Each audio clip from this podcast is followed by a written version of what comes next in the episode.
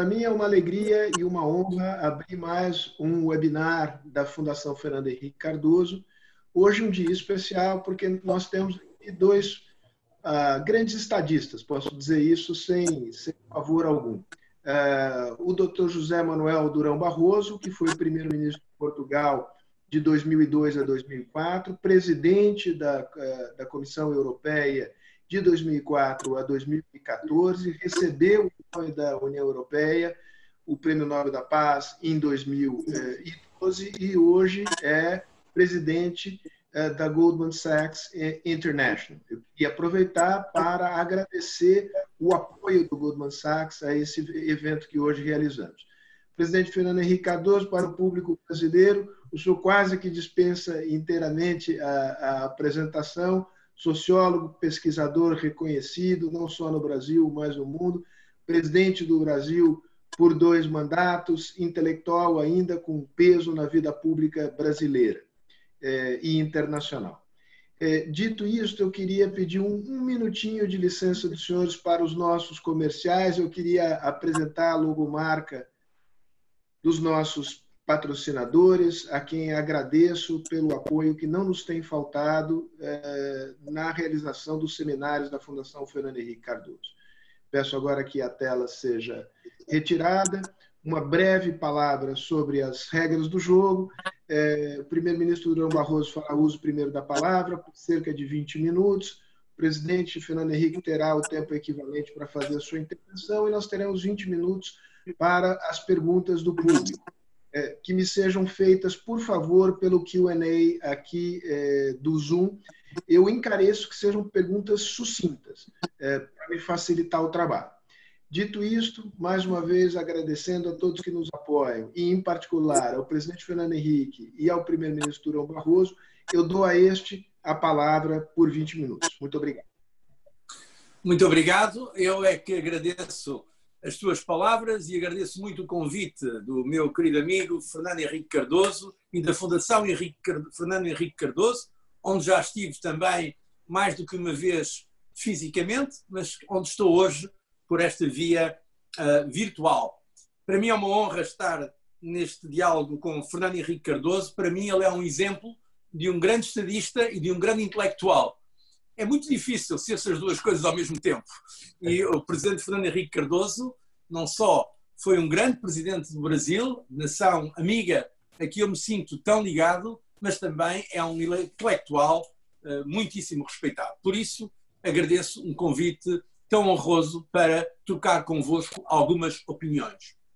Vou falar sobretudo da Europa, da União Europeia, uh, e depois estarei à disposição para perguntas ou comentários que queiram fazer. Esta crise do coronavírus atingiu a Europa, como aliás está a atingir todo o mundo. Do ponto de vista sanitário, a situação foi muito diversa. Ah, há países que inicialmente tiveram um impacto muito maior, foi o caso da Itália e da Espanha, e também, em certa medida, da França. Hoje, o país que tem mais casos de morte é uh, o Reino Unido. É de facto a situação mais preocupante, é a situação em Inglaterra. Depois houve situações muito diversas. A Alemanha, por exemplo, uh, reagiu relativamente bem, com um número pequeno de, de mortes, em termos relativos, porque toda a morte, obviamente, há que lamentar todas as mortes, e também porque teve uma grande capacidade de fazer os testes. Por exemplo, Portugal. Portugal até agora está com cerca de 1.350 mortos, o que é, obviamente, muito grande, mas comparando com Espanha, que está com mais de 27 mil mortes, é, é de facto uh, um resultado positivo, digamos assim. Uh, a Bélgica, que tem mais ou menos a mesma dimensão de Portugal em termos de população, enquanto Portugal está nos 1.300, a Bélgica está nos 9.400 mortos. A Bélgica, aliás, é o país, em termos relativos, com um número maior de vítimas nesta situação. Ora, o que eu acho que se pode dizer hoje é que, de uma maneira geral, os governos não estavam preparados, nem na Europa, nem fora da Europa. Embora talvez aqui além houvesse alguns, por causa da experiência recente de outras pandemias, que foram capazes de reagir melhor. Mas a verdade é que há aqui algo de estranho, porque nós sabemos, faz parte das listas de todos os perigos geopolíticos, que as pandemias existem. E a verdade é que os países que têm essa responsabilidade, na Europa essa responsabilidade não é da União Europeia, a União Europeia não tem Serviço Europeu de Saúde, aliás, os governos não deixariam. O que há é serviços nacionais de saúde, mas a verdade é que os países não estavam preparados em termos de capacidade de testes, mesmo em termos de número de ventiladores disponíveis e outras questões. Pois foram improvisando, alguns conseguiram melhor graças a medidas que tomaram relativamente mais cedo de confinamento. Por exemplo, Portugal foi dos que, em relação ao ciclo, tomou mais cedo medidas de estado de emergência. O estado de emergência foi declarado, ainda praticamente não estava ninguém vítima mortal. Isso levou, a que se conseguisse controlar, mas foi, temos de dizer francamente, em geral, muito fruto da, da improvisação. Por isso, eu acho que há aqui que tirar lições para o futuro, de modo a aumentar a nossa resiliência em relação a este tipo de riscos, que são, além dos aspectos económicos, são dramáticos do ponto de vista humano, do ponto de vista humanitário, do ponto de vista do sofrimento que estão a causar. Do ponto de vista económico, agora, a, a situação vai ser mais grave do que foi com a grande crise financeira que se, seguiu a 2008, 2009, que veio dos Estados Unidos com uh, o Lehman Brothers, mas que depois contaminou a Europa uh, de forma até mais aguda por causa da dívida soberana. 2011, 2012, eu vivi isso na altura como presidente da Comissão Europeia. Esta crise vai ser pior em termos de consequências económicas a curto prazo. A queda do produto interno bruto vai ser muito pronunciada, porque a economia em alguns países esteve ou está ainda praticamente parada. Portanto, o desemprego está a aumentar, não está a aumentar tanto na Europa como nos Estados Unidos, onde já está cerca de 25%, mas está a aumentar. Agora, a verdade é que esta crise é completamente diferente da outra. Enquanto que a outra foi uma crise financeira que se transmitiu ao domínio económico e também social e político, esta foi uma crise exógena, que é uma crise de saúde pública, uma pandemia, que tem efeitos na economia real, que destrói imenso valor da economia real, mas que está também dependente agora de uma solução fora do domínio económico ou financeiro. Ou seja, estamos à espera de uma vacina ou então de alguma terapêutica e se aparecer com, digamos, probabilidade alta uma vacina, pode ser que a recuperação comece mais cedo. Ou seja, há aqui uma variável que ninguém ainda controla, que é a existência ou não de uma vacina ou de terapêutica, tratamento adequado, mas eu estou convencido que podemos sair desta crise mais depressa do que saímos da crise de 2008, 2012 e anos seguintes. Uh, para já, a resposta europeia foi muito mais forte do que tinha sido em 2008 e nos anos seguintes. Na altura não tínhamos manual para estas crises e os governos não queriam aceitar uma ação mais forte. Desta vez, temos de reconhecer que está a haver uma ação muito mais forte e mais rápida. O Banco Central Europeu demorou quatro anos a tomar a célebre política do whatever it takes, custo que custar. Desta vez demorou menos de quatro semanas a anunciar a chamada política de sem limites de intervenção. E afetou mais 750 mil milhões de euros, portanto, não muito longe dos 900 uh, uh, bilhões de dólares, para uh, uma, uma, uma, bilhões no sentido inglês, portanto, mil milhões, 900 mil milhões de dólares, para uma ação monetária e disse que era possível mesmo modificar as regras se fosse necessário na chave de intervenção.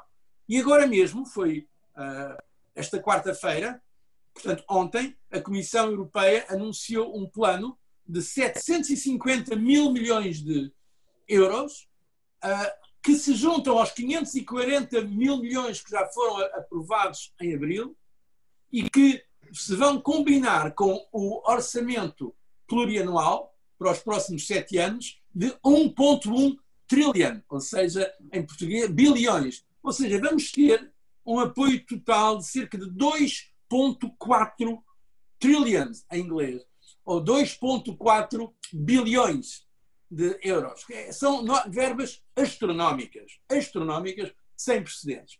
Por isso eu estou convencido que, e estas medidas são, uma parte delas, grande parte, vão ser subvenções a fundo perdido para os países, nomeadamente para aqueles que foram mais afetados em termos económicos e sociais, mas também para as empresas, de forma a poderem manter o emprego, ou também uma parte será em empréstimo. E houve aqui uma discussão, uma discussão difícil, porque há uma certa polarização na Europa entre os países que querem uma mutualização maior, nomeadamente a mutualização da dívida, e os países ditos frugais, que são aqueles que não querem ir tão longe em termos de redistribuição. Mas eu estou convencido que este pacote da Comissão vai ser aprovado com, com algumas dificuldades. Vai haver, como de costume, uma grande discussão, uma polarização, até um certo drama, mas no final vai haver um compromisso. E é isto que eu quero dizer aos meus amigos brasileiros. A União Europeia, às vezes, é muito difícil de entender. A União Europeia não é um país. Nós não somos os Estados Unidos da Europa. Somos, agora que o Reino Unido saiu ou está saindo, somos 27 países. Ora, dirigir um país, como bem sabe o presidente Fernando Henrique Cardoso, dirigir um país é muito difícil. Dirigir 27 é muito mais difícil, ou 28. Isto exige compromisso. É, é, é mais reativo do que proativo. Às vezes é muito frustrante. Uh, ocupa muito tempo. Uh, são decisões fragmentadas e são decisões, como dizem os economistas, subóptimas. Subóptimas porque nunca é a decisão que cada um quer. Por definição, um compromisso não é a melhor decisão. É a segunda ou terceira melhor decisão, mas é aquela que pode reunir um consenso. Por isso, eu estou convencido, sinceramente convencido, e agora já não estou na política, por isso o meu nível de sinceridade é muito maior. Eu estou sinceramente convencido que a União Europeia vai mostrar mais uma vez a sua resiliência. Que aqueles que estão a profetizar que é o último momento da Europa, que é, eu acho que estão a exagerar uh, e, e, que mostram ou desconhecimento ou então é uma retórica que serve determinados objetivos.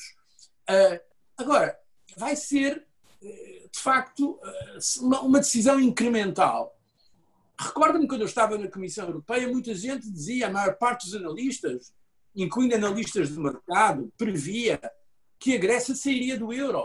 Ora, o euro, a Grécia continua no euro na altura era dado praticamente como seguro que se, e, e, que o euro podia cair, desaparecer. O euro é a segunda moeda de reserva mais importante do mundo, a seguir, naturalmente, ao dólar. Por isso, vamos pôr as coisas em perspectiva. Eu acho que a Europa vai reagir, está reagindo, mas vão ver notícias de turbulência, de dificuldades, e há dificuldades. Mas eu acho que vai haver um compromisso. Entre as dificuldades, eu diria o facto de também na Europa, como noutros países do mundo, termos uma subida de populismo, de fenómenos nacionalistas, chauvinistas, às vezes até de xenofobia. Ora, eh, quando temos eh, esses fenómenos de nacionalismo ou de populismo, é difícil gerir em qualquer país, mas quando temos uma União que, por definição, é transnacional, isso é mais difícil ainda, é um desafio mais, mais exigente ainda. Mas eu acho que, por exemplo, agora estas medidas vão ser muito boas se forem aprovadas. Em Itália estava a crescer o ceticismo em relação à Europa, mas agora os italianos já viram que, pelo menos a Comissão Europeia, as instituições europeias, a Alemanha, a França, querem apoiar a Itália.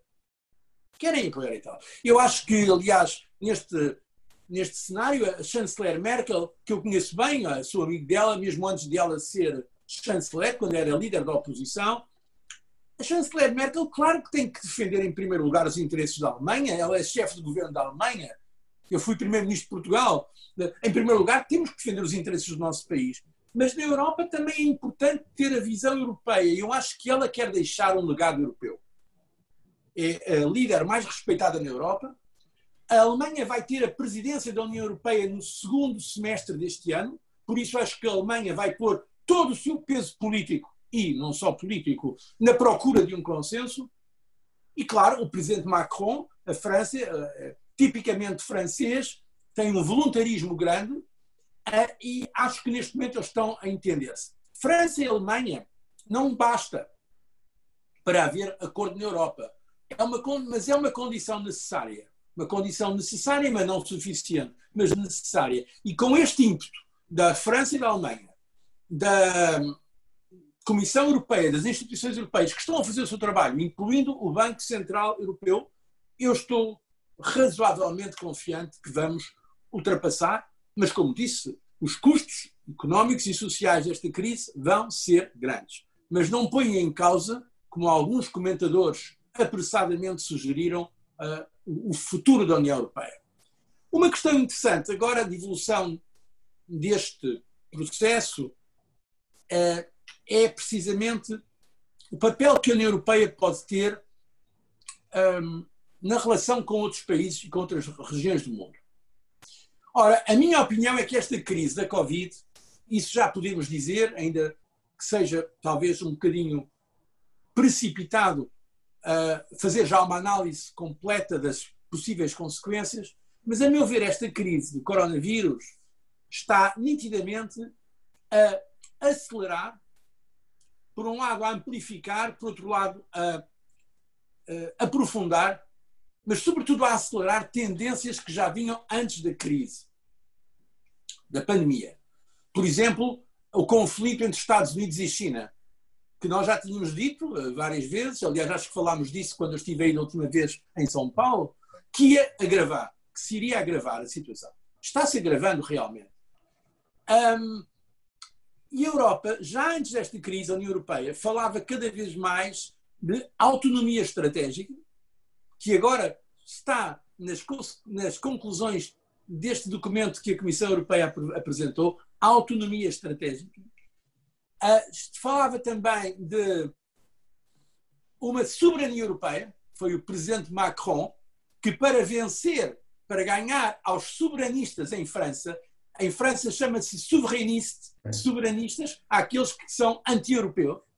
O que ele está a fazer muito inteligentemente é substituir o conceito de soberania nacional por o conceito de soberania europeia.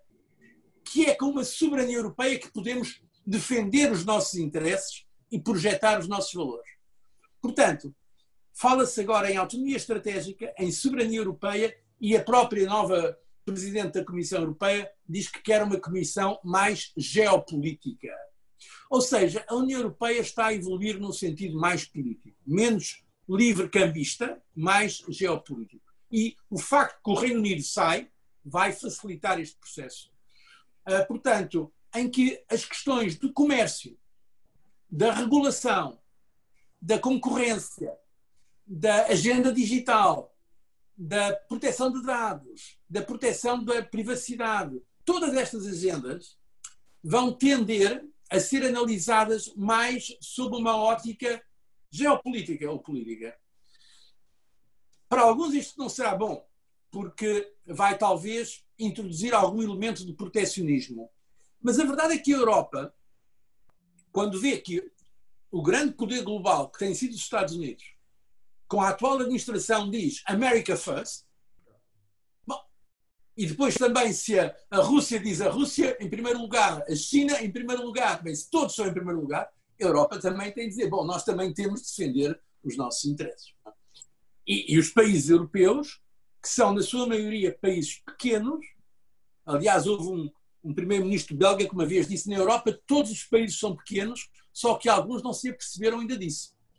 Porque mesmo, mesmo a Alemanha, que é o maior país europeu, a maior economia, ou a França, ou a Itália, são muito pequenos comparados com a China ou até com os Estados Unidos. Mas do conjunto da Europa é um bloco de poder eh, essencial. Aliás, na minha experiência, quando vi no G20, com respeito por todos os países, incluindo o Brasil, por quem tenho muito respeito e país que gosto muito, a verdade é que os três grandes polos económicos no mundo são Estados Unidos, China e Europa.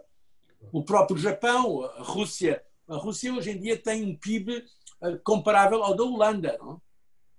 Não são, são poderes importantes, relevantes, o Brasil também, nas chamadas grandes economias emergentes, mas em termos de poder económico global, não há dúvida que temos Estados Unidos, China União Europeia.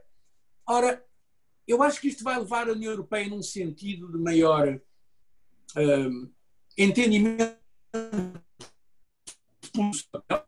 Acho também que isto não quer dizer que se vai isolar, pelo contrário. Ah, na Europa, pelo menos a nível da, daqueles que decidem, há o entendimento que devíamos manter um mundo multilateral. E não é bom o que se está a passar hoje, com o agravamento das tensões geopolíticas e com a incerteza e a volatilidade geopolítica. Ah, por isso, aliás, nas conclusões agora que a Comissão também anunciou, está mais financiamento para ajuda aos países em vias de desenvolvimento e para um papel maior da Europa no, nas Nações Unidas, no G20, no G8, na OCDE e noutras instâncias multilaterais. Eu diria que a Europa, por definição, a União Europeia, não foi sempre essa a posição da Europa. A Europa, como se sabe, é também, tem a história, é o continente onde houve mais guerras ao longo da história. Tem a história de nacionalismo extremo, que aliás provocou duas guerras mundiais, e de, e de imperialismo e colonialismo. Nós sabemos isso na Europa. Mas precisamente por isso é que hoje em dia a Europa está sinceramente comprometida com uma visão mais multilateral. Eu gostaria, obviamente, como português e europeu, gostaria que a Europa fosse capaz de desempenhar esse papel. Mas eu tenho de ser realista e, e há, de facto, ainda problemas de consistência, de coerência, de unidade. Há uma certa polarização ainda. Por isso é que eu acho que ainda vamos ficar num caminho que é um caminho intermédio. Não é ainda, ao contrário também do que alguns estão a dizer, o momento hamiltoniano. Isto não foi o Philadelphia Moment da Europa. Não vamos ter, no futuro previsível, Estados Unidos da Europa.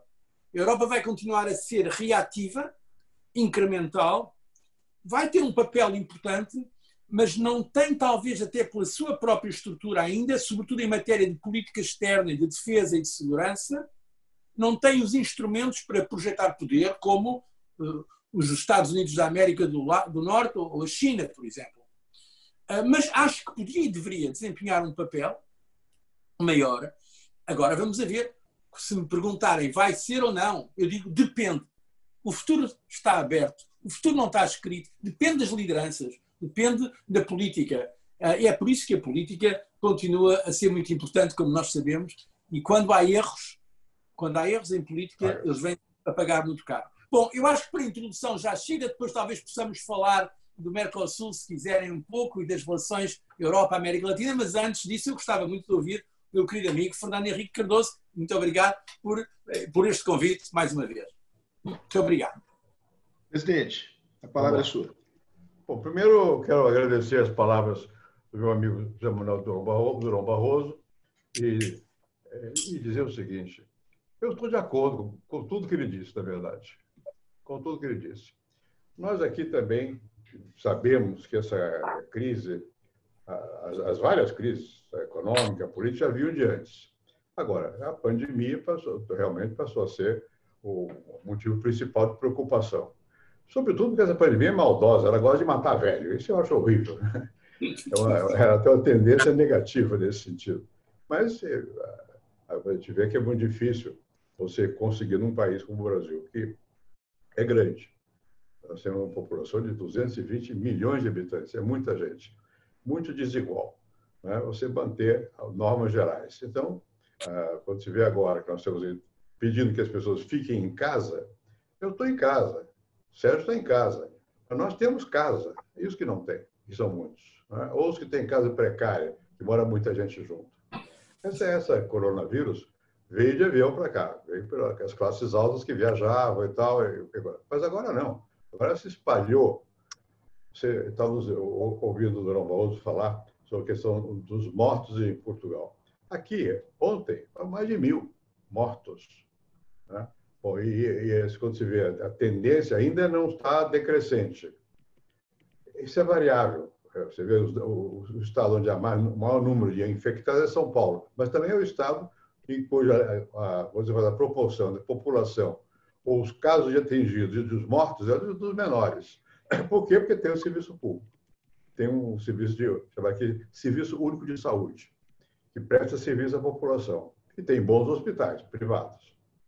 Então, na verdade, essa pandemia desorganizou muito a vida nacional.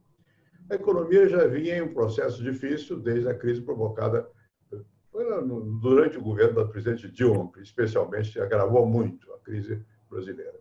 Pois bem, isso aumentou agora. O, o governo veio com um projeto chamado liberal, mas agora todo mundo pede governo.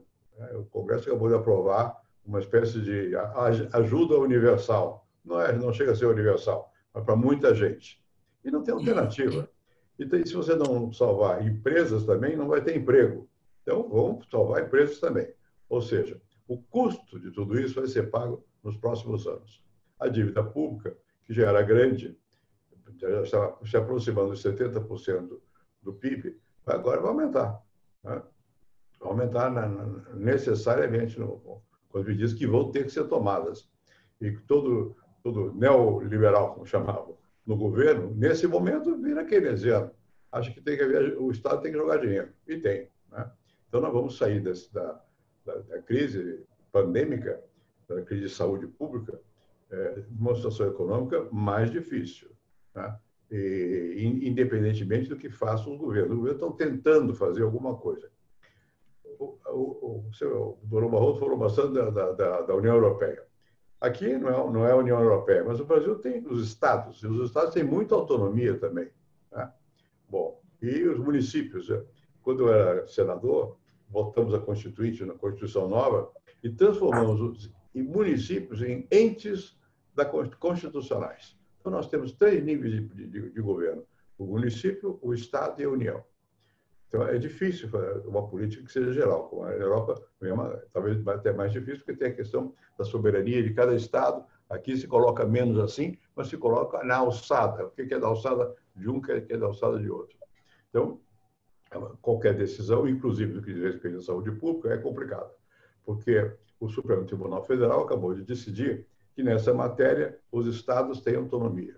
Então, depende do, do que, os governadores decidam.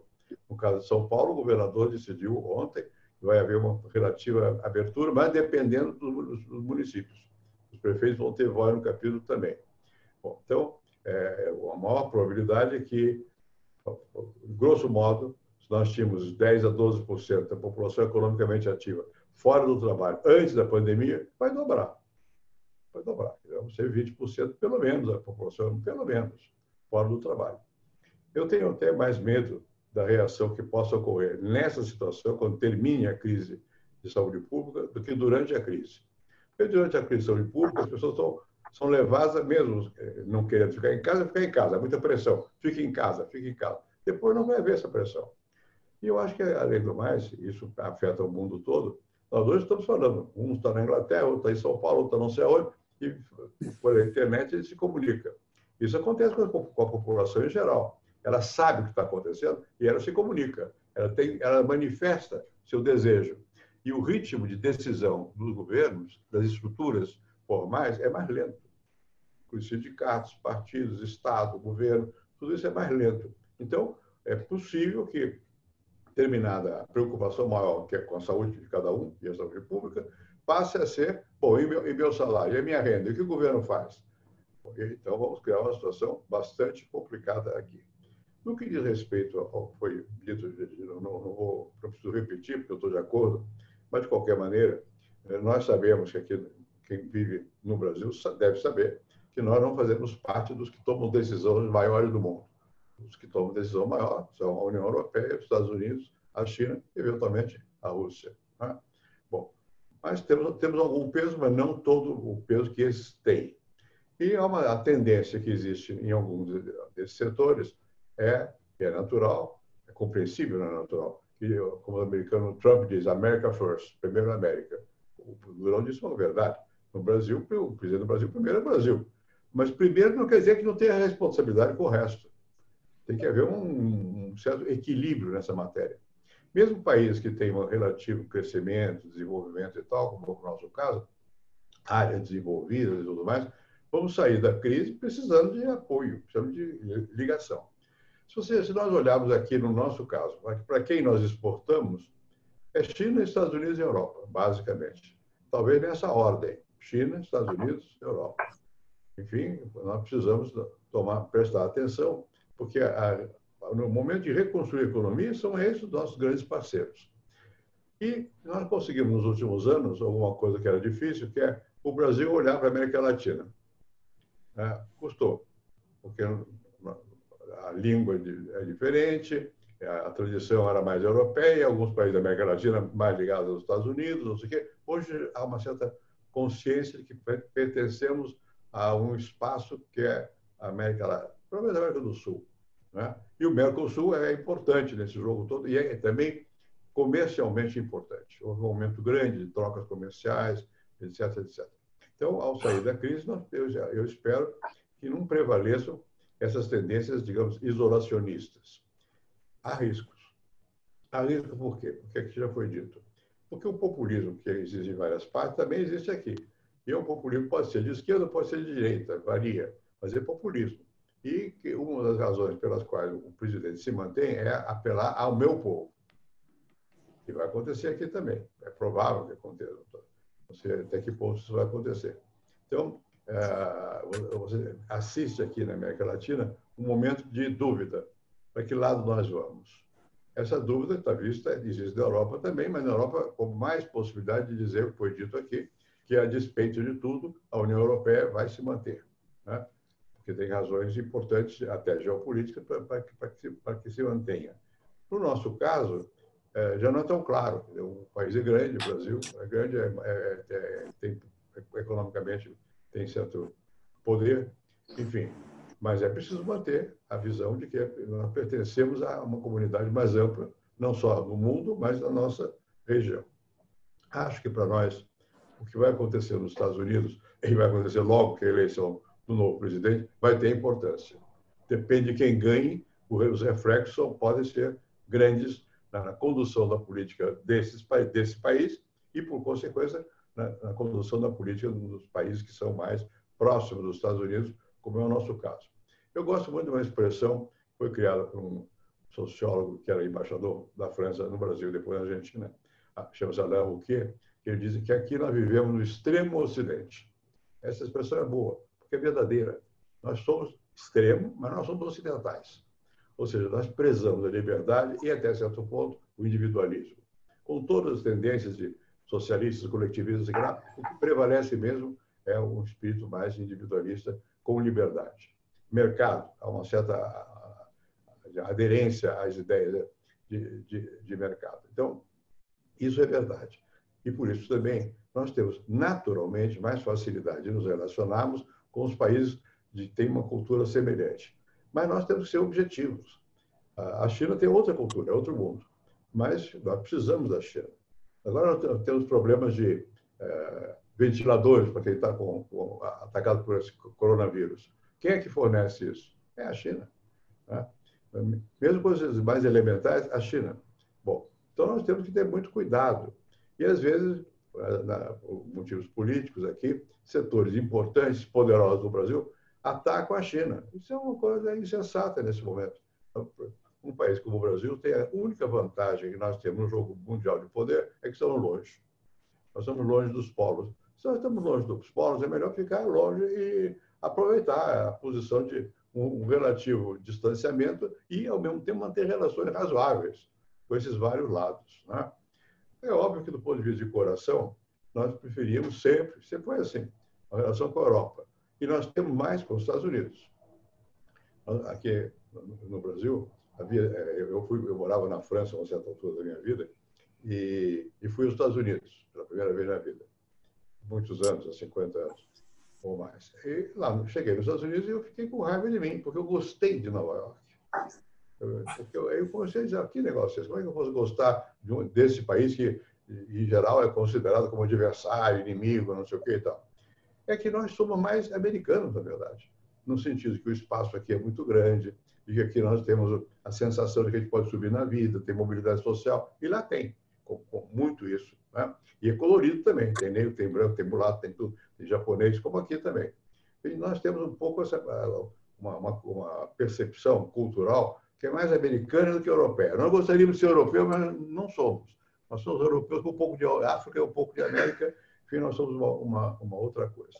De toda maneira, aqui no, no nosso país, você, ao terminar essa, essa pandemia, eu não sei quanto tempo vai durar, eu não sou médico, não, não, não vou fazer apostas, acho que seria ridículo. É, e nós não temos cura, vacina, nem medicamento específico, portanto, só tem que fazer uma coisa, ficar isolado. Mas como? Com que roupa? Então, essa é a nossa dificuldade. O que é que nós vamos fazer?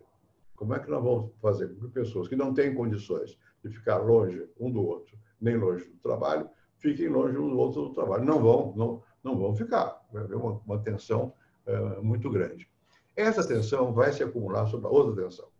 Nós já estávamos com um crescimento do desemprego grande. É, e agora isso vai aumentar muito. E não só vai aumentar por causa da consequência da pandemia, mas porque está havendo também no mundo uma transformação tecnológica muito importante. E essa é uma preocupação, porque isso vai empregar massivamente menos gente, ou pelo menos gente mais qualificada. E há um descompasso entre a capacidade de qualificação das nossas escolas para o mercado que está se formando e a, e a capacitação efetiva das pessoas. Então, muita gente aqui fica numa situação meio atônita. O que, que eu vou fazer depois? E o governo tem que se preocupar dessas questões. É, eu creio que aqui, como, em toda parte, como na Europa também, o problema é você antever o que vai acontecer. Tentar antever. Não consegue muito bem, mas você tem que agir para. O futuro se inventa. É preciso inventar um futuro. Depois dessa pandemia e dessa crise, que já foi emendada com outra crise, que era de outra natureza do sistema financeiro, né?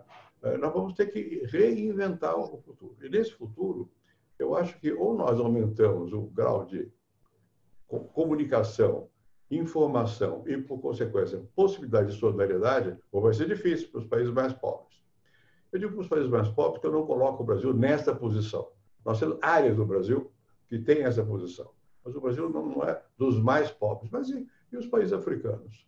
E muitos países da América Latina que não têm condições. Então, eu vejo como, como necessário que haja preocupações no ponto de vista internacional. Isso vai ser muito importante. Agora não aparece nos jornais. Os jornais estão preocupados com a pandemia e com a política local. Mas quando terminar isso, vamos ver que nós temos, além disso, uma questão que é global. É, e essa pandemia vai, vai chamar a atenção para este fato. E não é a primeira vez que, que o mundo passa por uma pandemia. Não, não, mas há muitos anos não tinha uma semelhante. Eu nem, eu nem me lembro, eu estava já aqui ativo, eu nem me lembro da, da, das gripes de, uh, anteriores, do MERS, não sei o quê. Agora, na minha casa, minha mãe e meu pai viviam falando da gripe espanhola, pobre da Espanha, não tinha nada a ver com o assunto. É como agora inventar que é chinesa. Tá Tanto faz, é que se propaga. Morreram milhões de pessoas né? naquela época, né? da, gripe, da gripe espanhola. Então, eu acho que nós temos que olhar com mais atenção porque, para o fato que essas pandemias podem voltar. Mais atenção, portanto, à saúde pública, mais atenção, portanto, à condição de vida eh, das pessoas. Como fazer isso numa economia quebrada, porque as economias vão estar, em geral, bastante, digamos, eh, machucadas pela, pela, por terem atravessado a crise, e as necessidades sociais com maior capacidade de ampliação de voz porque a internet e o resto mais aumenta. Vão exigir mais e as condições vão ser difíceis. Então, eu acho que nós vamos depender muito da existência de lideranças. É um paradoxo, porque quanto mais complexa é a sociedade, dá a impressão de que ela vai sozinha.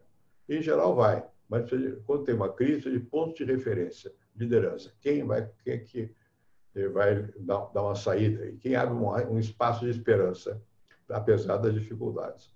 Talvez esse seja o problema subjacente à crise política que nós temos.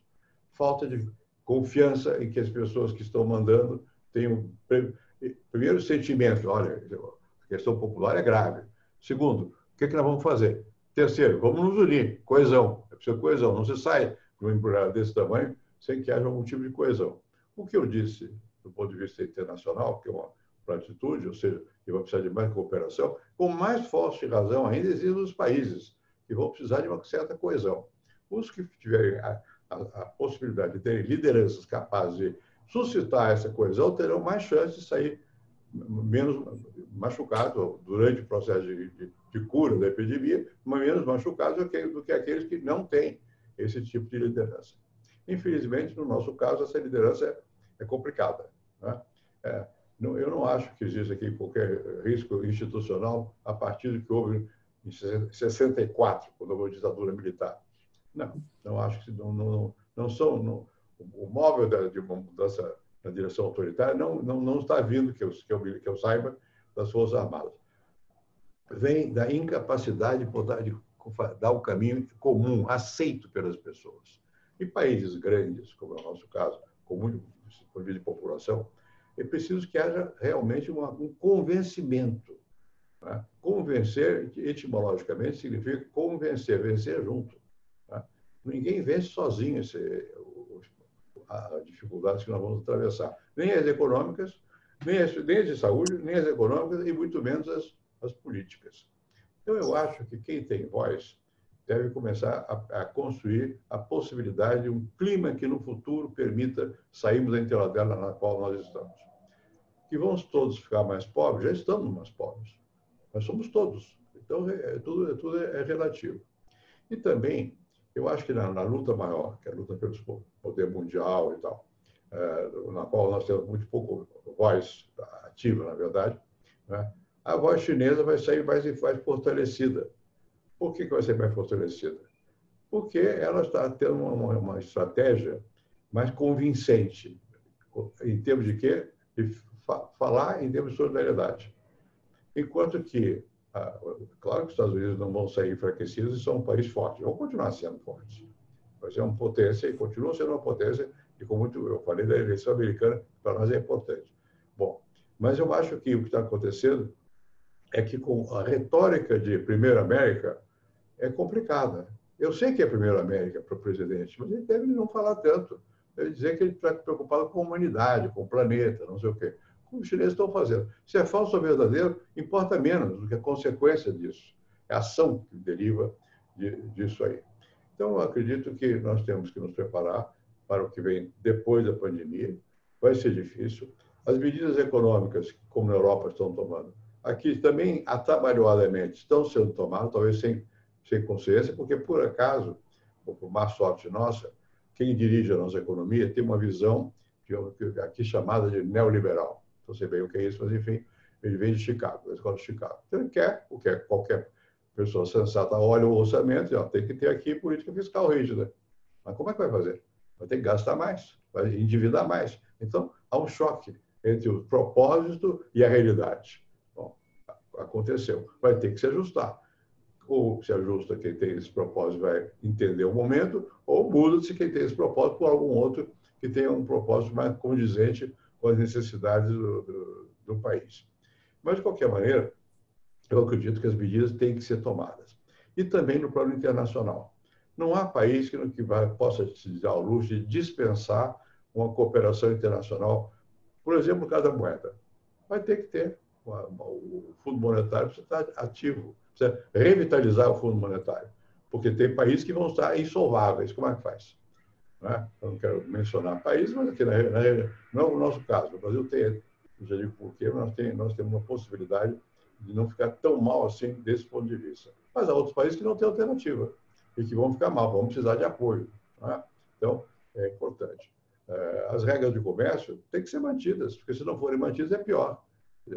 É, para aqueles que vão precisar de intercâmbio para poder sobreviver. Aqui, os países, os setores que saíram melhor no Brasil foram agrários e, e, e mineradores. Por quê? Porque houve muita ciência e tecnologia posta neles. Muita. Então, o aumento da produtividade foi imenso, sobretudo na agricultura. Bom, então nós temos que entender que, a, a despeito de tudo, quando nós vamos sair dessa crise num mundo que é científico e tecnológico. Não vai regredir. Nós vamos, nós vamos fazer uma aposta muito grande nesse sentido. E, e é preciso que haja governos que tenham compreensão desse processo, para que nós possamos ter. O que a China fez? É, é, é, eu fico até hoje atônito com o que acontece na China. Porque eles conseguiram, bem ou mal, estar na vanguarda de, do setor científico, na, na, parte de medicina também. Quer dizer, pô, se a China fez, por que, que nós não podemos fazer? É, decisão, ação, fazer com que haja uma direção e que as pessoas sintam que há um caminho. Né? Bom, um país pequeno talvez não tenha a mesma possibilidade que um país como o Brasil tem. Mas no nosso caso, nós temos essa possibilidade. E não vamos fazer sozinhos. Então, é muito importante para nós que a União Europeia se mantenha, se reconstrua, que, porque nós precisamos da União Europeia, quando mais não seja para balançar o fato de nós estamos nas Américas, estamos com presença muito forte norte-americana e agora crescentemente chinesa. Quanto mais polos existem, melhor é para nós, que somos remotos, estamos longe e podemos jogar com esses vários polos. Eu não sou pessimista, e termino com isso, Sérgio. Eu não sou pessimista no seguinte sentido: eu acho que uh, surgirão, estão surgindo pessoas, lideranças com alguma visão.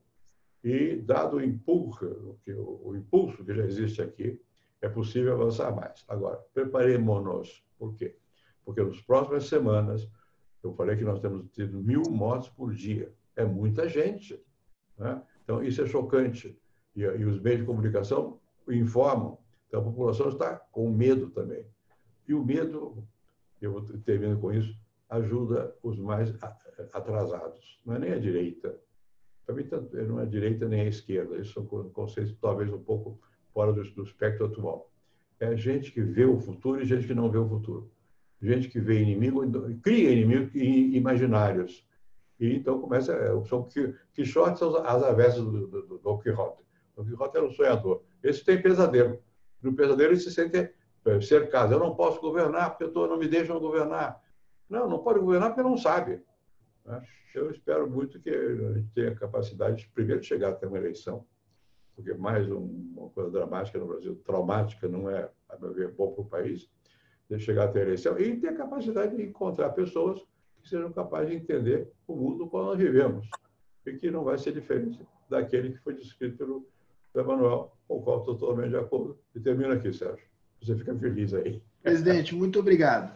Demos várias perguntas, eu vou fazer aqui um esforço de síntese. É, doutor Durão Barroso, como não poderia deixar de ser, um, um conjunto de perguntas a respeito da uh, relação Mercosul-União Europeia. É, a pergunta, na verdade, consiste em, em na, acordo avança. É, as posições que o governo brasileiro tem tomado em áreas que são sensíveis aos europeus, por exemplo, o meio ambiente, são posições que ameaçam, colocam em risco a confirmação é, desses, é, desse acordo com a União Europeia. E, a propósito, é, qual a sua opinião é, sobre é, a chamada retomada verde, ou seja, a necessidade de, inclusive nesses pacotes de apoio às empresas, que haja contrapartidas dessas empresas no sentido que elas adotem tecnologias que, que ajudem a descarbonização da economia. Bom, eh, essa questão é essencial. Eh, bom, as duas questões, Mercosul e a retomada verde, nós na Europa falamos em pacto ecológico ou crescimento verde, green growth. Bom, em relação ao Mercosul, eu acho que seria muito bom termos um acordo Mercosul-União Europeia. Aliás, eu tentei isso quando estava à frente da Comissão, falei na altura com o Presidente Lula, Presidente Dilma, também depois encontrei já noutras qualidades, noutra, o Presidente Temer, só que nunca houve uma conjugação das estrelas, não é? Constelação.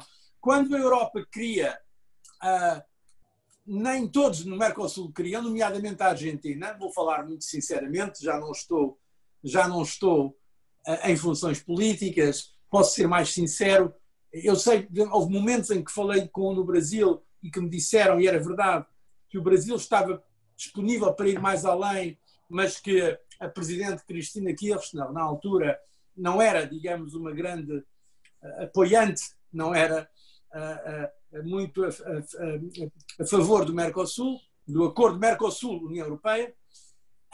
depois também houve momentos em que a Europa não estava totalmente sintonizada, aqui há algum tempo conseguiu-se fechar a negociação ao nível dos negociadores.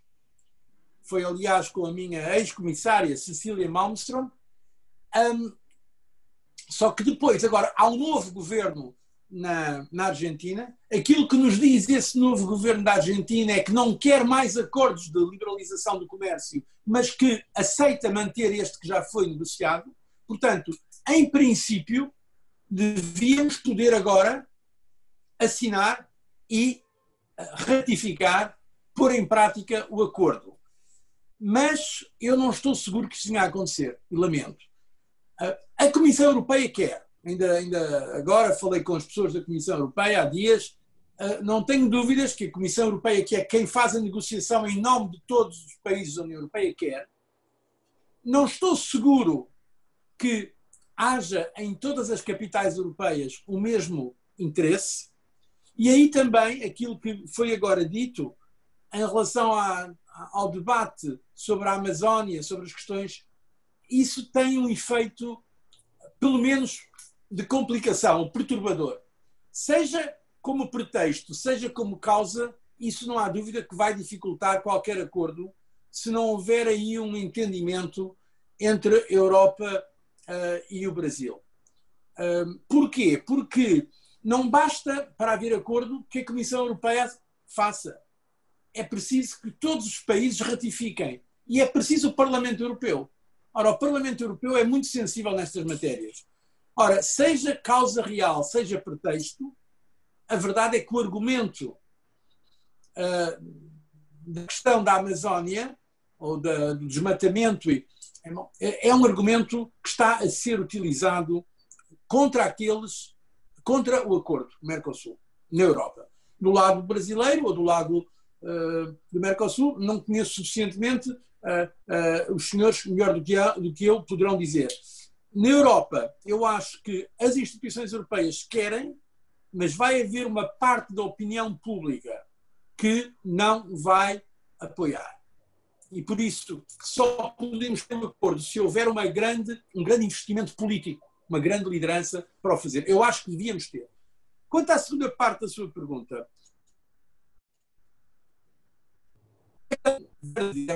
o pacto ecológico, o crescimento, a retomada verde, está a ser tomado a sério na Europa. Aliás, todos aqueles números que eu há bocadinho referi, do plano de ajuda, do plano de recuperação agora, que a Comissão Europeia e a França e a Alemanha já apresentaram, partem de um princípio é que os países estão, têm de aplicar programas no respeito do Pacto Ecológico. É uma condicionalidade.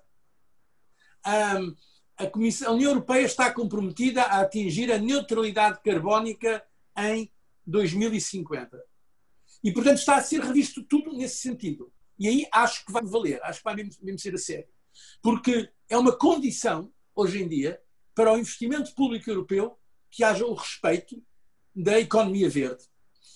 Uh, depois, tenho algumas dúvidas como é que isto vai ser feito a nível global, porque os dois grandes poluidores, são os Estados Unidos e a China, são aqueles que emitem mais gases de efeitos de estufa, não aceitaram ainda, porque os Estados Unidos nem sequer estão na Convenção de Paris, e a própria China, embora esteja em princípio a favor deste esforço, a verdade é que continua a aumentar a produção das centrais de carvão. Portanto, Ora, a União Europeia vai ter aí uma dificuldade, é que pode achar que a sua competitividade é posta em causa se impuser condições em matéria ambiental mais elevadas do que outros. E fala-se às vezes de uma taxa chamada border tax, ou seja, uma taxa à, à fronteira, a entrada de produtos que não reúnam os mesmos standards, mas eu acho que seria muito difícil ou quase impossível aplicar essa border tax. Portanto, vai ser um processo não fácil, mas a verdade é que na Europa, hoje em dia, com algumas exceções minoritárias, as grandes forças políticas de centro-esquerda, centro-direita, para já não falar naturalmente, mas todas elas estão muito comprometidas com a agenda ambiental e com a agenda do câmbio das alterações climáticas. E eu acho que, e mesmo as empresas hoje em dia, uh, por exemplo, uh, hoje em dia faz parte praticamente da avaliação de uma empresa saber quanto é que ela está comprometida com uh, boas práticas em termos ambientais e climáticos.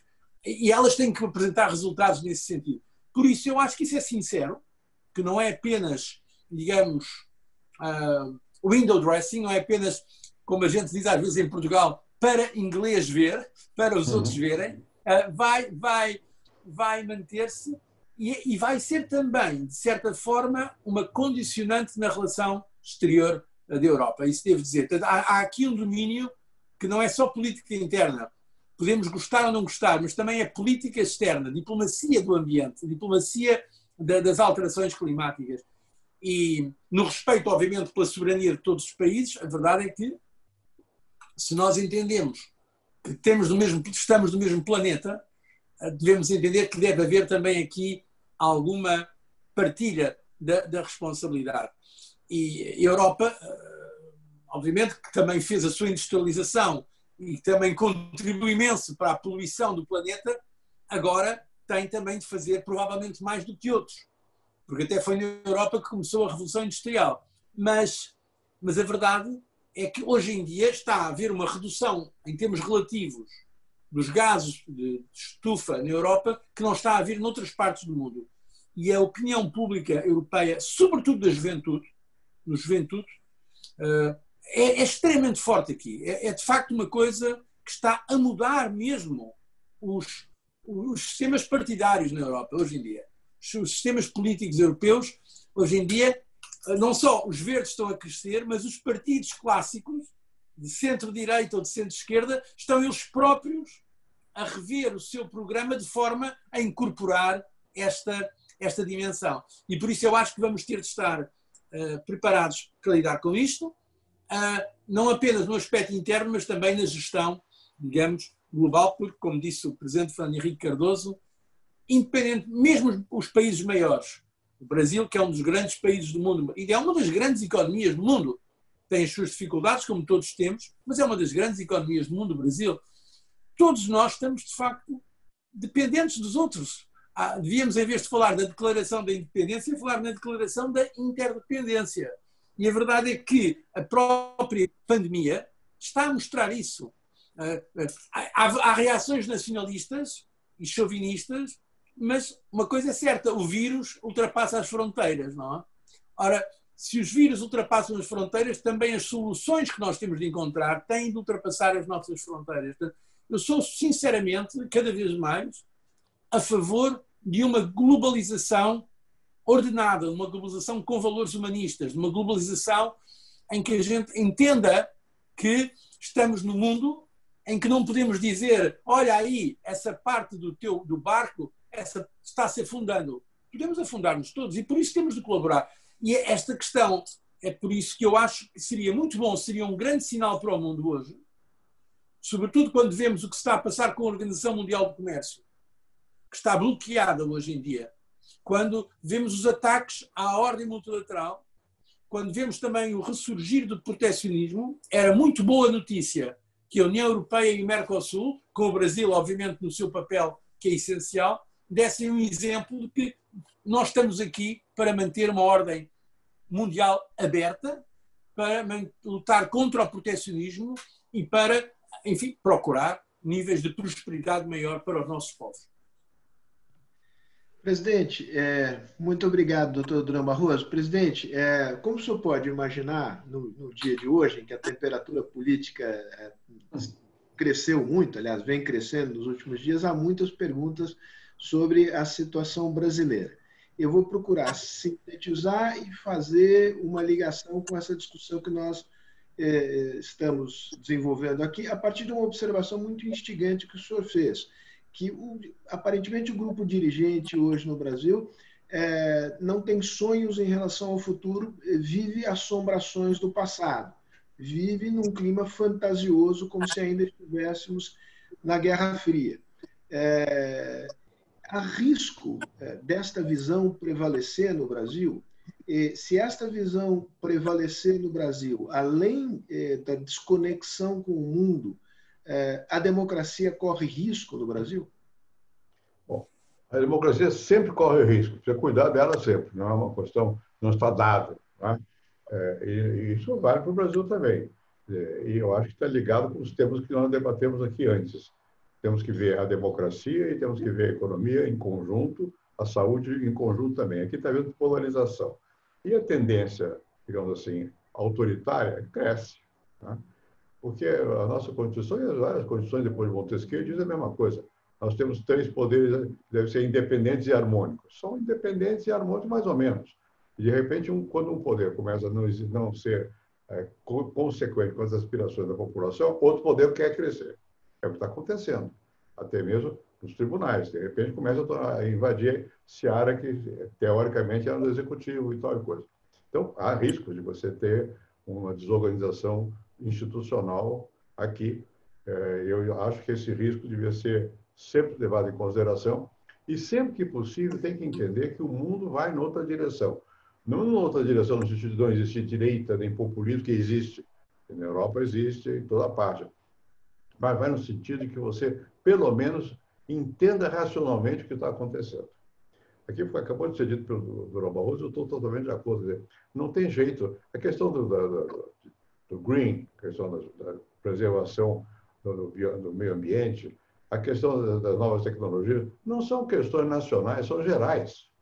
Tem que, todo, todos nós temos que prestar muito eh, do nosso esforço para saber como é que nós vamos nos posicionar diante delas. E o, aqui é uma, uma, uma espécie de choque, que me parece que, que sem que tenha consciência está ocorrendo, entre a velocidade com que as pessoas sabem e tomam posição diante desses fatos, a juventude aqui toda quer preservação do meio ambiente. Esse tema no Congresso não tem tanto eco assim aqui no Brasil. Né? No governo, tem, é, acho que isso é manobra do, imperialismo contra nós, manobra dos europeus que não querem, comprar nossos produtos. Então, um desentendimento muito grande. E esse desentendimento é muito negativo. É preciso que haja uma recomposição dessas questões.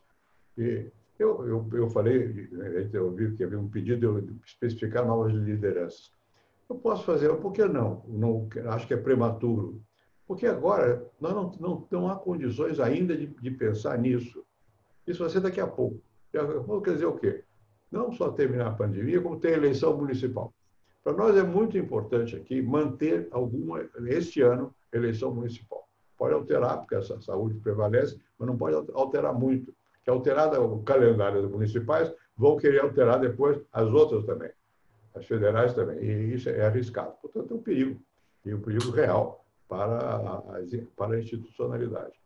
Eu não acho que haja incompatibilidade entre você aceitar o sentimento de que nós pertencemos a um planeta temos problemas que estamos vendo, estamos vivendo consequências disso, para o bem e para o mal. E, ao mesmo tempo, preservar tanto o interesse nacional quanto as, o que nós construímos, já construímos, em termos de liberdade e democracia. Dá para compatibilizar. E é preciso que as, que as pessoas ah, falem nesse, nesse, nesse sentido, aumentar o diálogo. Né? Já há tendência assim e tal. Eu não acho que seja inevitável nós marcharmos para o autoritarismo. Agora, riscos há. É inegável que há. E é preciso que a gente freie isso. Os que, os que tomam, os que têm esse sentimento, têm que perceber que esse sentimento vai contra, primeiro, os reais interesses do Brasil, como a questão dos verdes.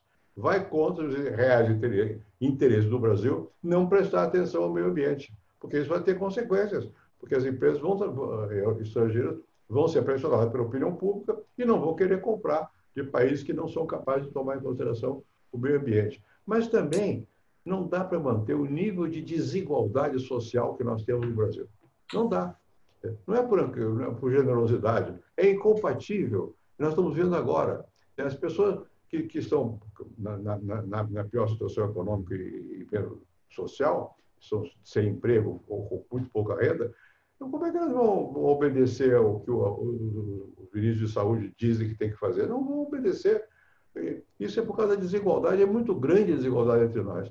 Nós estamos aqui com, com o Dom Barroso, que é português. Eu vou muito a Portugal. Portugal, que no passado era muito desigual, vinham para o Brasil, não sei o quê e tal. Agora não, tem um nível mínimo de bem-estar. Aqui nós não temos ainda esse nível mínimo de bem-estar generalizado. Né? E, e, já, e, e há os que têm, eu sei, mas os que têm se aferram que têm e não querem saber nenhuma, nenhuma redistribuição. Isso vem junto com, com a reconstrução da economia e do, do, futuro do Brasil. Ou nós apoiamos algumas políticas de redistribuição, ou então vai ser difícil que o Brasil, nas próximas pandemias que podem ocorrer, deixe ocorrer o que está ocorrendo agora. Mata em grande quantidade as pessoas mais pobres. Não está certo isso. Né? E, e, o desemprego vai afetar maiormente aos que, aos que mais precisam. Então, nós vamos ter que ter medidas, como estamos, algumas estão sendo tomadas, e precisam tomar mais no sentido de atender a quem precisa, mas não é só isso, não. É depois. É incluir todo mundo na, na, vida econômica, social, política e tal, para termos um mínimo de estado, vou falar palavras que saíram da bola, de bem-estar social. A Europa vive um estado de bem-estar social. Tem pobre? Tem. Tem gente que está mal? Tem. Mas, no conjunto, tem políticas que atendem àqueles que estão mal. E a diferença entre os que estão muito bem e os que estão mal existe, mas não é do tamanho que tem aqui no Brasil. Eu vi que o, coeficiente Gini, que mede a desigualdade de renda, aumentou no Brasil. Aumentou. Né?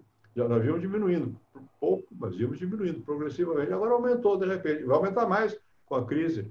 As consequências vêm. E acho que essas, essas questões têm que ser é, tomadas tanto em consideração quanto as questões de, de, de saúde. Vamos pegar, a, a, a, dizem que crise pode dar oportunidade. Depende. Né? A gente, eu vou repetir o que eu disse. O futuro tem que ser construído, e construído com ideias novas. E as ideias novas não podem ser jogar fora o que foi feito o que nós avançamos em termos de cooperação internacional tem que ser preservado. Inclusive o Brasil, que nunca tinha percebido que está num continente, agora sabe que está nós fazemos parte da América Latina, nós conseguimos um quase milagre. A relação entre o Brasil e a Argentina, que foi de guerra no passado, hoje é uma relação muito próxima. Né? Isso vale para vários países. Então, eu acho que nós precisamos preservar, preservar preservar e ampliar o Mercosul, e ampliar a relação do Mercosul com o mundo, inclusive, em primeiro lugar, com a Europa. Precisamos fazer isso. É, eu, eu, sei que haverá oposições, eu sei que haverá os que vão, haverá uma tendência protecionista, mas eu acho que isso é coisa que nós temos que mostrar, demonstrar, que é do nosso interesse, é nosso, não é do Brasil. É humanitário, além de ser brasileiro também, para fazer aumentar as trocas comerciais entre os, entre os países do mundo. Acho que são pontos simples, difíceis de ser, digamos, difundidos, mas são simples e nós temos que nos concentrar. Quais são os três ou quatro principais problemas terminada a crise? Tem que começar a pensar desde já. Isso não é para mim mais não. Eu estou muito velho já, é para o Sérgio, que é, que é jovem. Bom, eu, eu, eu, posso até pensar nisso depois, mas agora me cabe devolver a palavra ao doutor Durão Barroso, é, lembrando que a gente está se encaminhando mais para a parte final do nosso, da nossa conversa. Há várias perguntas aqui que dizem respeito é, às lições que eh, se podem extrair da pandemia em termos de organização do Estado e do modelo econômico. Parece haver um certo consenso que aqueles países é, com um sistema público de saúde universal bem estruturado responderam melhor à pandemia. Isso, de alguma maneira, reabilita o modelo social-democrata e mostra os limites de um certo uh, liberalismo à outrance, para usar uma expressão francesa, que uh, predominou no período mais recente. Uh, o senhor acredita, doutor Bruno Barroso, que vivemos um, revivemos uma espécie de momento social-democrata e que isso implicará na Europa, inclusive, o fortalecimento do uh, estado do bem-estar social, uma nova política de taxação, inclusive de uma taxação que alcance paraísos fiscais, eh, que alcance circuitos financeiros eh, que acumulam uma grande quantidade de recursos subtributadas pelos estados nacionais?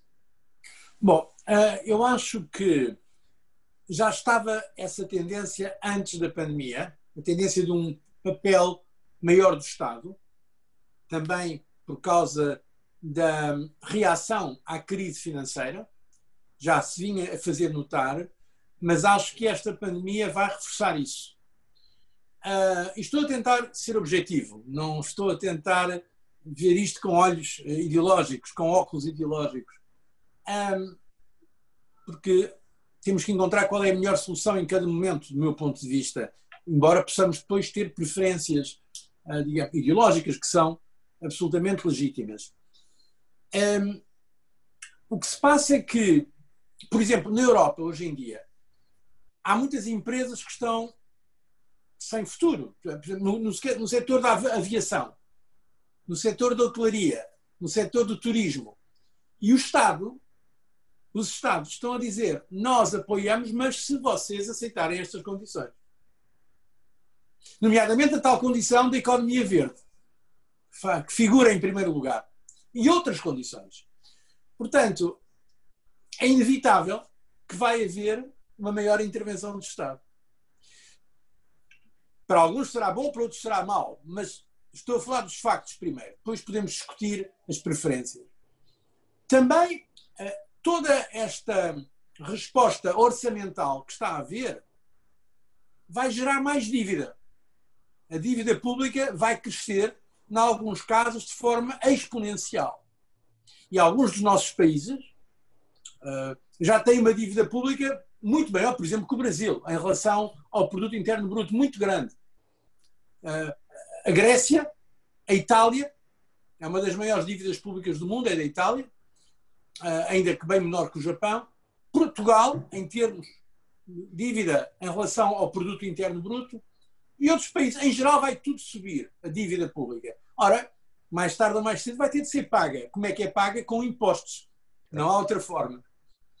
Um, se não se quiser reduzir a despesa, nomeadamente os benefícios sociais, que na Europa, como disse o Presidente Fernando Henrique, são muito fortes, em geral, há muitos, muitas diferenças, mas em geral todos os países europeus são países de estado de bem-estar ou de uh, welfare state, uh, aquilo que se chama na tradição alemã economia social de mercado. Não é uma economia só de mercado, mas também não é uma economia socialista. É uma economia de mercado, mas social, como em todos os países europeus, alguns com muito maior do que outra intervenção, mas todos os países europeus estão, estão nessa qualificação hoje em dia, uh, embora possam ter governos mais à direita ou mais à esquerda. Uh, e a verdade é que uh, chamou aí o Sérgio, chamou social-democrata, mas é essa tendência. Mas governos que, que, na Europa qualificamos como de democratas cristãos também são cristãos, também às vezes social cristãos, também são governos nesse ponto de vista sociais-democratas, no sentido em que defendem uma economia mista, economia social de mercado. Eu acho que a tendência vai ser essa. Agora, também penso uma coisa que é preciso dizer. Quando a gente fala do Estado, o Estado não é uma, o Estado é uma ficção jurídica ou, ou política, mas o Estado para gastar é com o dinheiro dos contribuintes, são as pessoas que pagam impostos. Não? O dinheiro não cai do céu, alguém tem de pagar os impostos. São os trabalhadores e são as empresas que pagam impostos. Por isso, eu sou daqueles que defende sempre uma visão equilibrada. Eu acho que é preciso encontrar uma, um equilíbrio. Aliás, nesta crise, por exemplo, eu acho que os países que reagiram melhor foram aqueles que tinham uma boa combinação do Serviço Nacional de Saúde com setor privado também. Em Portugal, Portugal conseguiu um nível de testes maior do que a média, porque muitos deles foram feitos por laboratórios privados, que foram mais rápidos. Embora Portugal hoje tenha um Serviço Nacional de Saúde considerado bom, razoável, não está ao nível dos países mais ricos da Europa, mas é, um, é, é competente e é um bom serviço. Mas se fosse só o Serviço Nacional de Saúde, não tinha sido possível reagir. Um, portanto, é necessário, a meu ver, manter um equilíbrio entre o Estado e a sociedade em geral. Dar espaço também ao setor privado. Aqui posso estar a ser um bocado ideológico, mas é o que eu penso sinceramente. Mas respondendo à sua pergunta, no, centro da sua pergunta, a resposta é sim. Hoje vamos assistir, na Europa, eu acho, no mundo, a um maior papel do Estado do que antes desta crise. Porque vai haver dívida pública a pagar que exige maior taxação e também porque ah, há preocupações públicas legítimas, entre as quais a da saúde pública, que exige, sem dúvida, um maior enquadramento por parte das autoridades públicas. Aliás, é curioso, e termino com isto, a União Europeia, nestas propostas que está a fazer, a Comissão, está. De onde é que vem o dinheiro? a, União, a Comissão está a dizer, em vez de aumentar as contribuições dos governos para o orçamento comunitário, está a voltar uma proposta que nós já vínhamos a fazer há muito tempo, eu próprio fiz na altura, mas sem qualquer espécie de sucesso, que é aumentar os chamados recursos próprios da União, que é não pedir dinheiro aos países para o orçamento, mas pedir dinheiro de fontes próprias de taxação. É uma, E estamos a discutir agora na Europa haver uma taxa sobre o plástico, mas também uma taxa sobre as emissões de gás de efeito de estufa, uma, ligada ao mecanismo de, de trocas de, de licenças de emissão, e uma taxa digital, se não houver acordo na OCDE, a ideia da União Europeia é ter uma taxa para toda a Europa digital, para aquelas grandes companhias, uh, as Googles, as Amazons, as, uh, que fazem lucros no mercado europeu e que pagam, de facto, um nível muito baixo de impostos. Portanto, e também se fala até numa, numa taxa sobre as transações financeiras, que na altura a Comissão eh, propôs, mas não foi aceito. Não vai ser fácil, porque na União Europeia, uhum. para haver um imposto europeu, é necessário unanimidade de todos. É, portanto, todos os países têm de aprovar. Isso não vai ser fácil. Mas, cá está. Se não for assim, se não for através de mais taxas a nível europeu, vão ter de ser os Estados europeus que, para esta dívida que agora a Comissão Europeia vai levantar, vai ao mercado, a Comissão Europeia agora vai ao mercado levantar empréstimos que vão financiar uma grande parte destes programas que eu há bocadinho falei, que vão começar a ser pagos só daqui a uns anos e vão ser a longo prazo, com taxas de juros muito baixas e com bonificação muito elevada e com um, uh, um período de amortização muito, muito longo. Ora, alguém vai ter de pagar. Ou, ou, ou é pago através de contribuições dos Estados, ou é pago através de uh, recursos próprios, que são taxas levantadas a nível europeu. De uma forma geral, eh, temos de admitir hoje que é necessário um papel maior do Estado. O que eu espero é que seja, obviamente, o Estado, um Estado uh, democrático, com respeito das diferentes, dos diferentes interesses e pluralista, que seja um Estado que não atinja um peso tal que possa sacrificar também tudo o que há de positivo na iniciativa privada e nos setores privados, porque também temos que olhar também, eu pelo menos é a minha filosofia, para mim é tão importante um trabalhador do setor privado como um trabalhador do setor público. Não tem menos, não deve ter menos direitos que um trabalhador do setor público. E encontrar o equilíbrio depois é uma questão que tem que ser definida em cada em cada situação. Mas sem dúvida que na Europa, eu pelo menos é, é a minha posição uh, e é, julgo que é consensual, embora uns mais à esquerda, outros mais à direita, se continuarmos a falar nessas categorias, mas somos todos, eu diria, a esmagadora maioria, há um consenso a favor da chamada economia social de mercado, que é, a meu ver, aquela que pode melhor traduzir os bens públicos eh, e os bens individuais da aspiração. Combinar o mercado e a liberdade do mercado com a regulação e com esforços de redistribuição eh, para a justiça social. Muito bem. Presidente, eu proporia, é, eu proporia o seguinte: é, como somos nós os anfitriões, que deixemos é, a última palavra ao nosso convidado. Agora eu faria uma pergunta para o senhor, o senhor faria também as suas considerações finais, e aí o, o primeiro-ministro Durão Barroso encerra o evento. A pergunta que ele faz, que na verdade reflete a preocupação colhida aqui de muita gente, é com relação à capacidade que o Brasil terá de obter um mínimo de coesão para enfrentar os seus desafios. A sociedade está muito polarizada, é, os gastos públicos se ampliarão, a dívida pública crescerá, será necessário pagar essa conta logo à frente, o conflito distributivo em torno de quem pagará essa conta aumentará há um nível de consenso sobre o, o, o modelo, é, a economia social de mercado, menor aqui do que, do que existe, felizmente, na Europa. É, os, como é que senhor vê a possibilidade de eh, unificar minimamente o país em torno eh, de uma saída? E se o vê no horizonte lideranças, figuras ecumênicas que possam encarnar esse projeto? Vamos lá. Primeiro, eu, eu, eu, eu fiz uma ressalva. É, isso é para jovem, né? A saída futura depende de gente mais jovem. Eu estou fora, mas enfim. O que, é que eu posso responder aí ao que você disse e juntar o que foi dito pelo Durão Barroso? Eu estou de acordo com o que ele disse. A questão hoje é de você criar condições para a economia social de mercado. Não há outra saída. Não é mais social-democracia, que é, embora eu, eu, eu seja presidente de um, de um partido que se chama da social-democracia, eu me lembro que o Montoro, que era um dos líderes, ficou horrorizado porque ele era muito ligado à democracia cristã. Então, inventou o, a, a, possibilidade, nós temos um símbolo, que era o tucano. O tucano era uma maneira de esconder a, a, a ideia de social-democracia.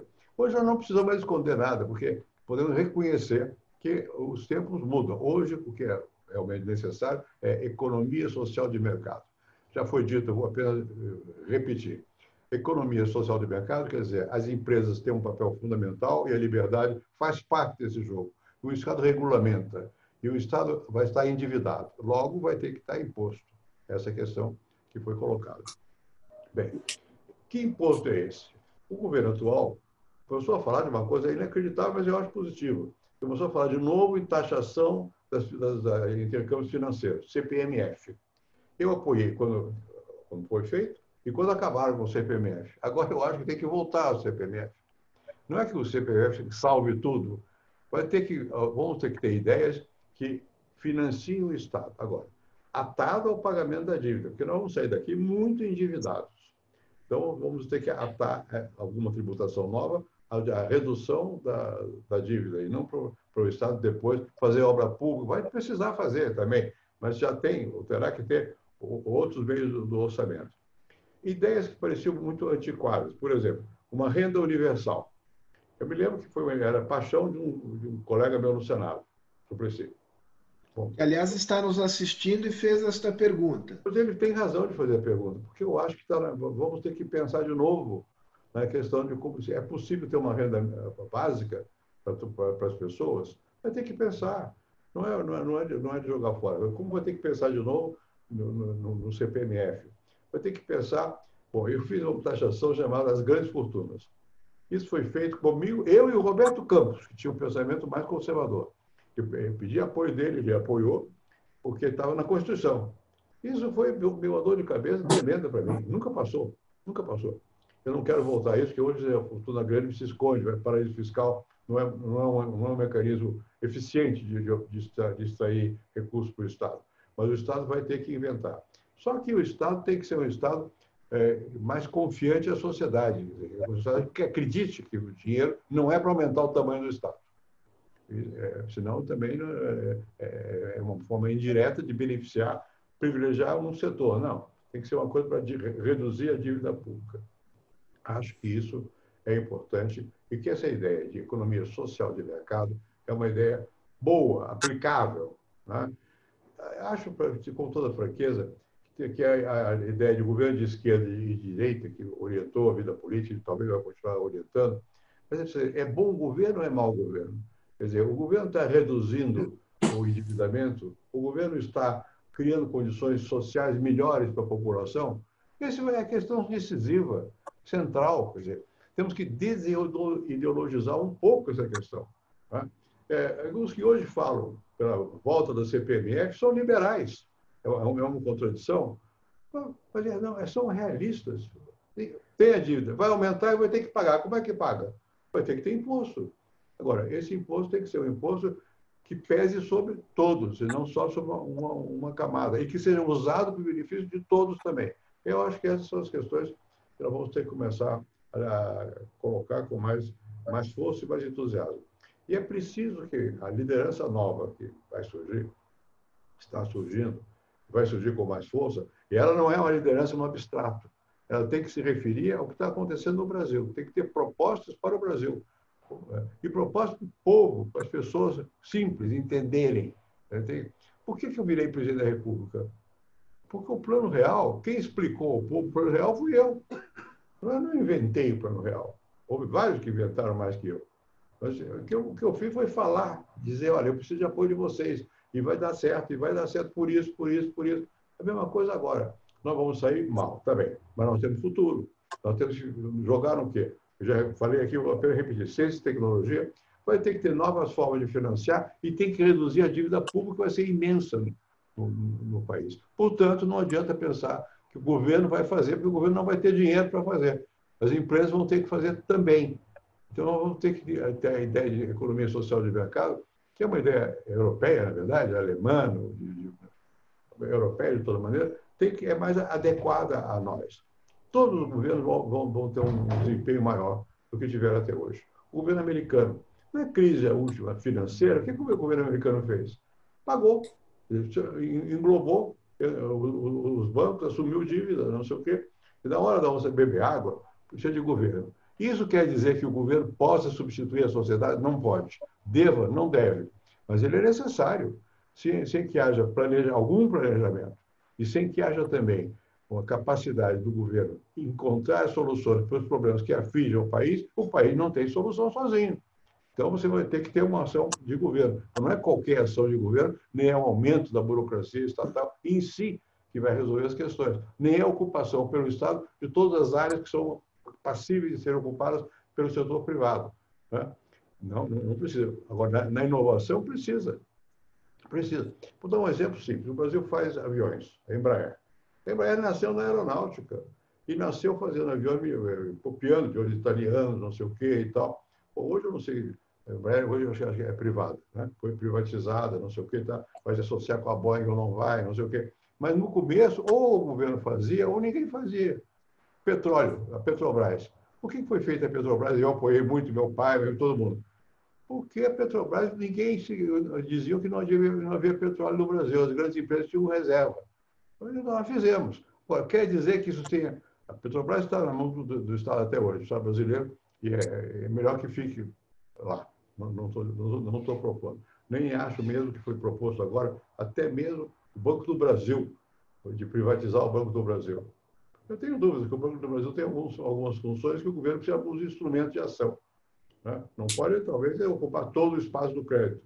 Mas se o Banco do Brasil não existe e não, o governo não tem um instrumento para forçar, quando resolve fazer, mexer na taxa de juros, o Banco Central manda baixar a taxa de juros, quem é que baixa primeiro? O Banco do Brasil.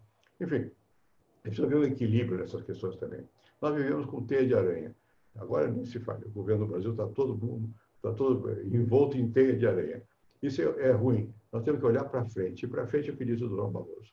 Nós temos que manter, apesar do impulso protecionista, nós temos que a, a, manter um, um, intercâmbio mais fluido com o Mercosul, com a Europa, mais tratados, etc, etc.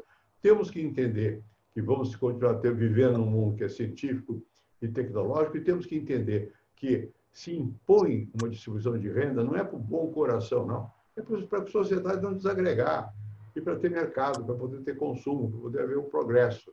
Né? Não são ideias tão complicadas. A gente pode agregar mais ideias, mas não são tão complicadas. O difícil não é ter ideia, também é. Mas o difícil é você transmitir essa ideia, fazer com que as pessoas pensem que a ideia é deles. A diferença entre você viver na universidade e na vida política é essa na universidade, eu saio correndo, põe meu nome embaixo, põe na internet e sou dono da verdade, daquela verdade. Na vida pública, você não, você tem que deixar que o outro pense que a sua ideia é dele. Você tem que juntar, tem que agregar. Não é? Então, e quais são as ideias? Ninguém tem, não precisa mais ter três ou quatro rumos, diretrizes. Você sinta e bate com o que as pessoas querem. Pessoas que eu digo não, são os pobres, mas não só. Porque sem empresa não, não tem economia social de mercado. Não tem, tem que precisar de empresa, vai ter que precisar. Ah, muita gente vai gritar, ah, mas está dando dinheiro para a empresa. Vai ter que dar dinheiro para a empresa. Claro que vai ter que. A União Europeia vai muito bem de botar condicionantes, por que, que eu dou? Tem que ter atenção green ou verde, não sei o quê. Tem que ter, manter o emprego. Tem lá as condições, mas precisa, precisa ter. Enfim, eu acho que nós temos que ter, nós estamos, apesar de todas as dificuldades, temos um mundo novo pela frente. Esse novo mundo novo é um mundo que exige cooperação. E, ainda que a China tenha inventado essa questão que sobe uma potência sem a outra não é necessário, vamos agarrar essa, essa ideia, porque nós somos de paz no mundo. Então, nós precisamos de cooperação. Não, eu, eu, acho que nós temos que. E, essa coesão que, que, eu acho que é necessária aqui no Brasil, também vai ser necessária né, em termos internacionais. E aí nós temos. A, a diplomacia brasileira sempre jogou no lado do multilateralismo. Por que, que vai mudar de posição agora? No momento que mais se precisa de ideias renovadoras, mas que venha a todos. A consciência de que nós vivemos no mesmo planeta. Os, jovens já têm o verde, é isso. Você tem o aquecimento global, tem medo, que é verdade. Pode, pode, as pandemias pegam todo mundo. Bom, também a economia pega todo mundo. Se você fecha os mercados, você vai ter áreas do mundo muito mal atendidas, muito sofridas. Então tem que manter esses mercados abertos. Né? Enfim, ideias há, porque eu acredito que as novas gerações estão vindo por aí, vão ter que enfrentar essas ideias. Então tem que assumir essas ideias, não tem que simbolizar. A vida política não se é feita só, só com fato, é também com a imagem que se cria. Tem que simbolizar. Você, você, é, você, e, e você não simboliza só com a razão. A razão é na universidade, mas você na vida pública é sentimento. Além da razão, tem que ter o sentimento. Aqui está faltando as duas coisas, sentimento e razão, infelizmente. Presidente, muito obrigado. Doutor Durão Barroso, suas considerações finalíssimas. Era só para eh, agradecer mais uma vez o convite e verificar que cá está, estamos aqui, eu estou na Europa, vocês estão aí na América do Sul ou na América Latina.